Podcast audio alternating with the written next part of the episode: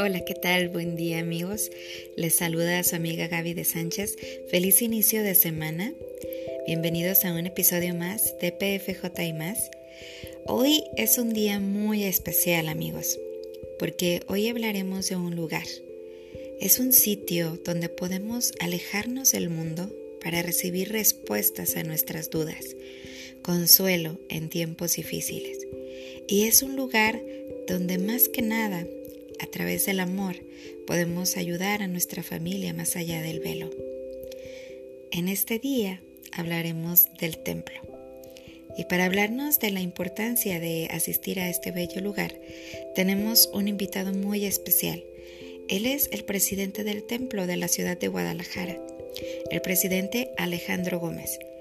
Bienvenido, presidente, es un privilegio tenerle hoy aquí.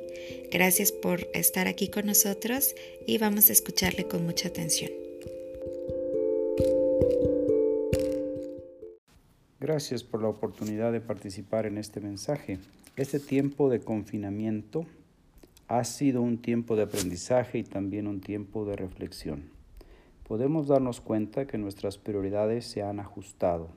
Al prepararnos para regresar a la nueva normalidad, deseo expresar algunos pensamientos.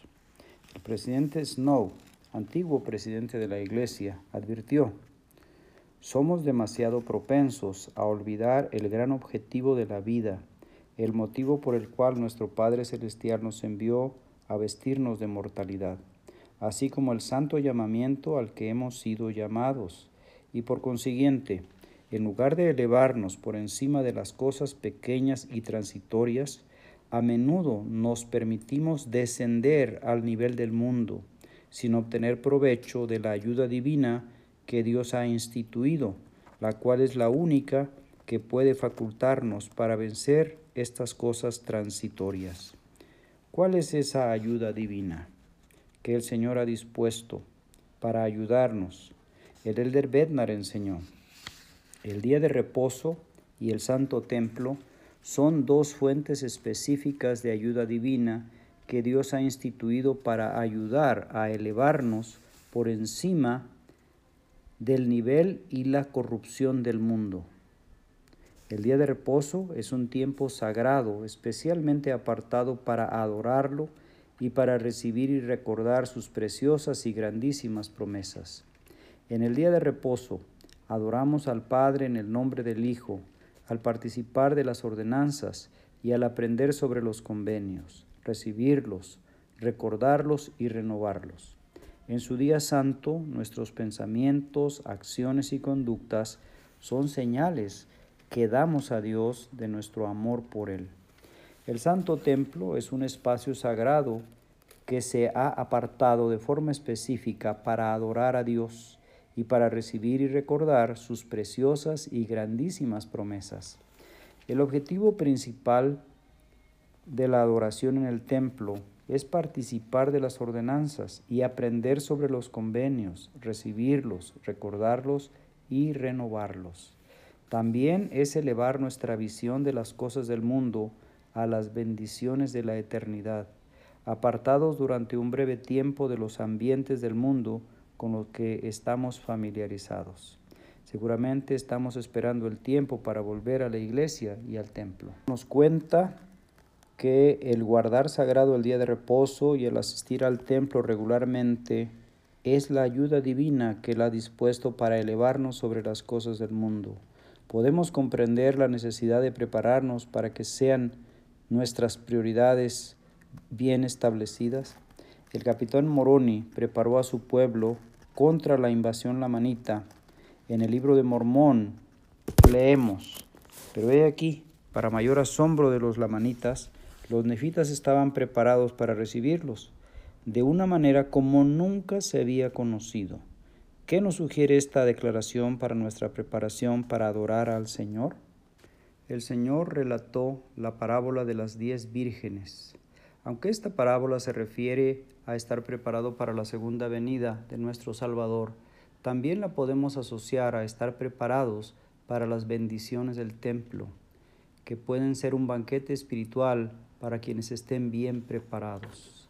En Mateo veinticinco leemos: Entonces el reino de los cielos será semejante a diez vírgenes que tomando sus lámparas salieron a recibir al novio, y cinco de ellas serán prudentes y cinco insensatas. Las que eran prudentes tomaron aceite en sus vasijas, y tardándose el novio, cabecearon todas y se durmieron. Y a la medianoche se oyó un clamor: «He aquí el novio viene, salid a recibirle». Entonces todas aquellas vírgenes se levantaron y arreglaron sus lámparas, y las insensatas dijeron a las prudentes: «Dadnos de vuestro aceite, porque nuestras lámparas se apagan». Pero las prudentes respondieron diciendo: «Para que no nos falte a nosotras y a vosotras, id más bien a los que venden y comprad para vosotras mismas». Y mientras ellas iban a comprar, vino el novio, y las que estaban preparadas entraron con él a las bodas, y se cerró la puerta.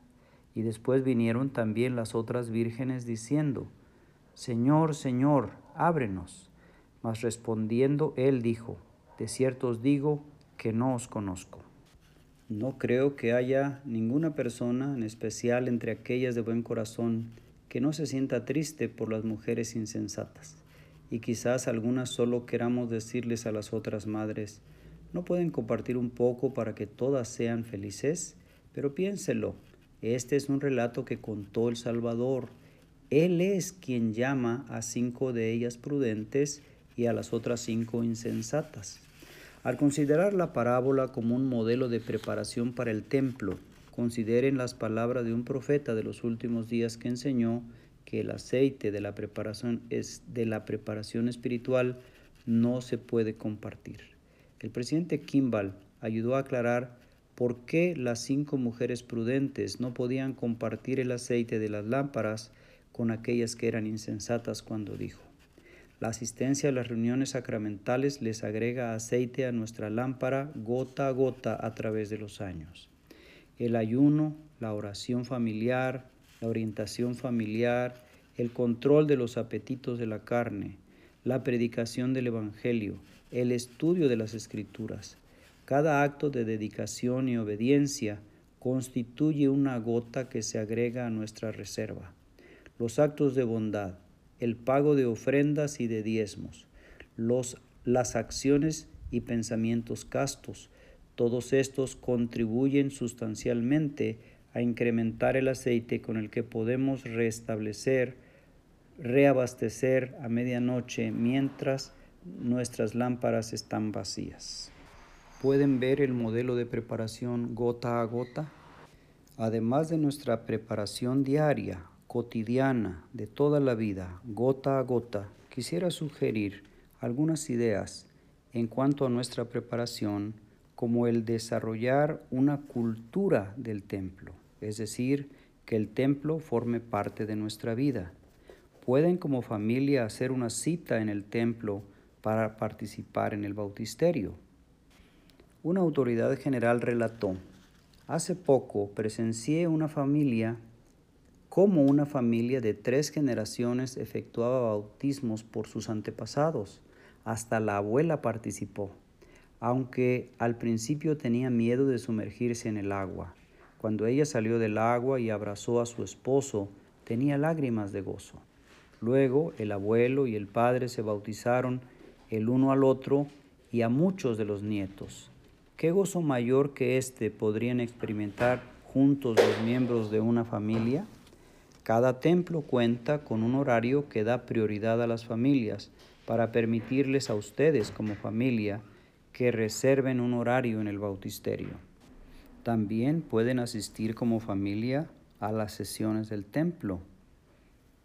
¿Qué les parece festejar un aniversario de matrimonio, como lo enseñaba el Elder Scott, que cada aniversario asistían juntos él y su esposa para conmemorar su aniversario? ¿O tienen una decisión importante que tomar o inclu- incluso en su cumpleaños? ¿Por qué no darse como regalo asistir al templo? Y también están pasando por alguna situación difícil, ¿qué mejor lugar para buscar consolación? También pueden programar sus actividades y apartar tiempo para asistir al templo. Y al estar en el templo, olvídense del tiempo y disfrute el tiempo que está ahí, Recuerde que el templo es un lugar de revelación personal. Puede escuchar la voz del Señor y saber cuál es su voluntad.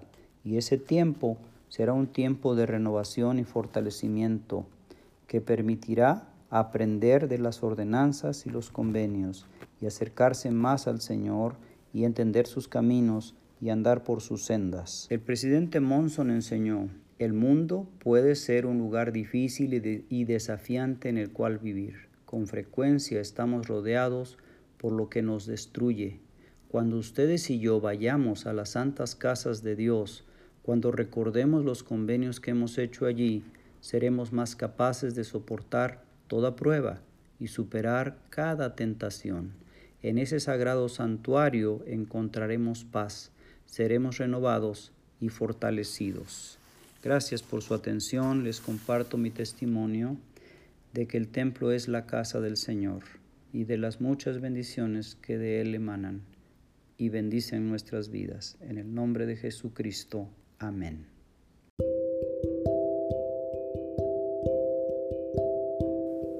Muchas gracias por sus bellas palabras, presidente. El templo en verdad es un regalo que nuestro Padre Celestial nos ha dado. Y qué importante es prepararnos para regresar a Él, llenando nuestras vasijas con todo aquello que necesitamos, como amor, fe, esperanza, trabajando en nuestra genealogía. Invito a todos, incluyéndome, a trabajar y estar listos para hacer la obra por nuestros antepasados. Para nuestros amigos que no son miembros de la Iglesia, me gustaría comentarles que en la antigüedad Pablo habló acerca de la resurrección de Jesucristo y que Él fue al mundo de los espíritus para predicar el Evangelio a aquellos que no tuvieron la oportunidad de conocerlo, e incluso habló del bautismo por ellos estando muertos. En ese entonces y en la actualidad, como miembros de la Iglesia de Jesucristo, tenemos la convicción y la bendición de continuar haciendo estas ordenanzas por ellos y por nuestros familiares que ya han partido de esta tierra. Dios es un Dios sin fin. La muerte no es algo que nos pueda separar ni de Él ni de nuestros seres queridos. Esta tierra es un paso de progreso hacia una vida plena de gozo al lado de nuestro Padre Celestial y nuestra familia. Lo único que nos podría separar de ellos son nuestras malas obras. Por ello es tan importante observar y cumplir con las cosas que nuestro Padre Celestial nos ha mandado. Y sé que lograremos obtener este precioso obsequio que Dios nos ofrece de vivir con Él y con nuestra familia, ya resucitados, sin dolores, sin temores y con un gozo pleno. Te invito a conocer más de la Iglesia de Jesucristo de los Santos de los Últimos Días, y a ti que eres miembro de la Iglesia, te invito a seguir trabajando en la historia familiar, y si tienes alguna bella experiencia que sea prudente contar, y deseas hacerlo, sería muy bello poder leerte. Muchas gracias por su atención. Tengan un hermoso día y hasta mañana.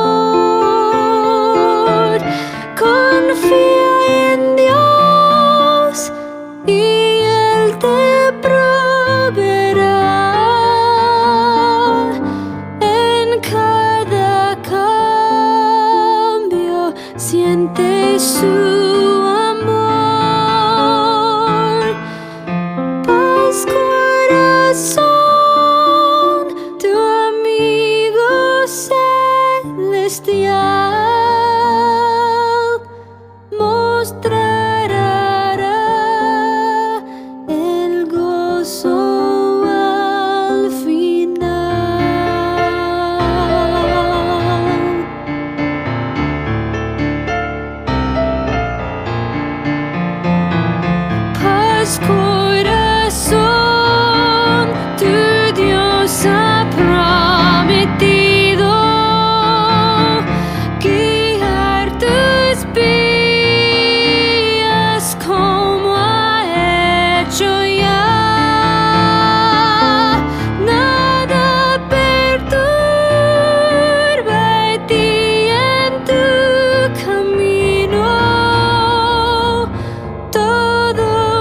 misterio brillante será.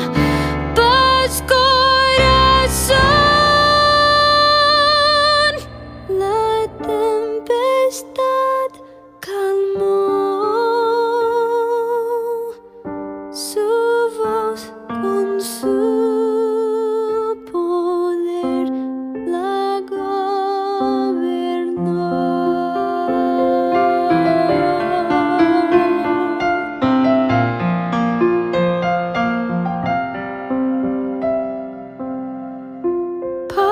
corazón, la hora cerca está.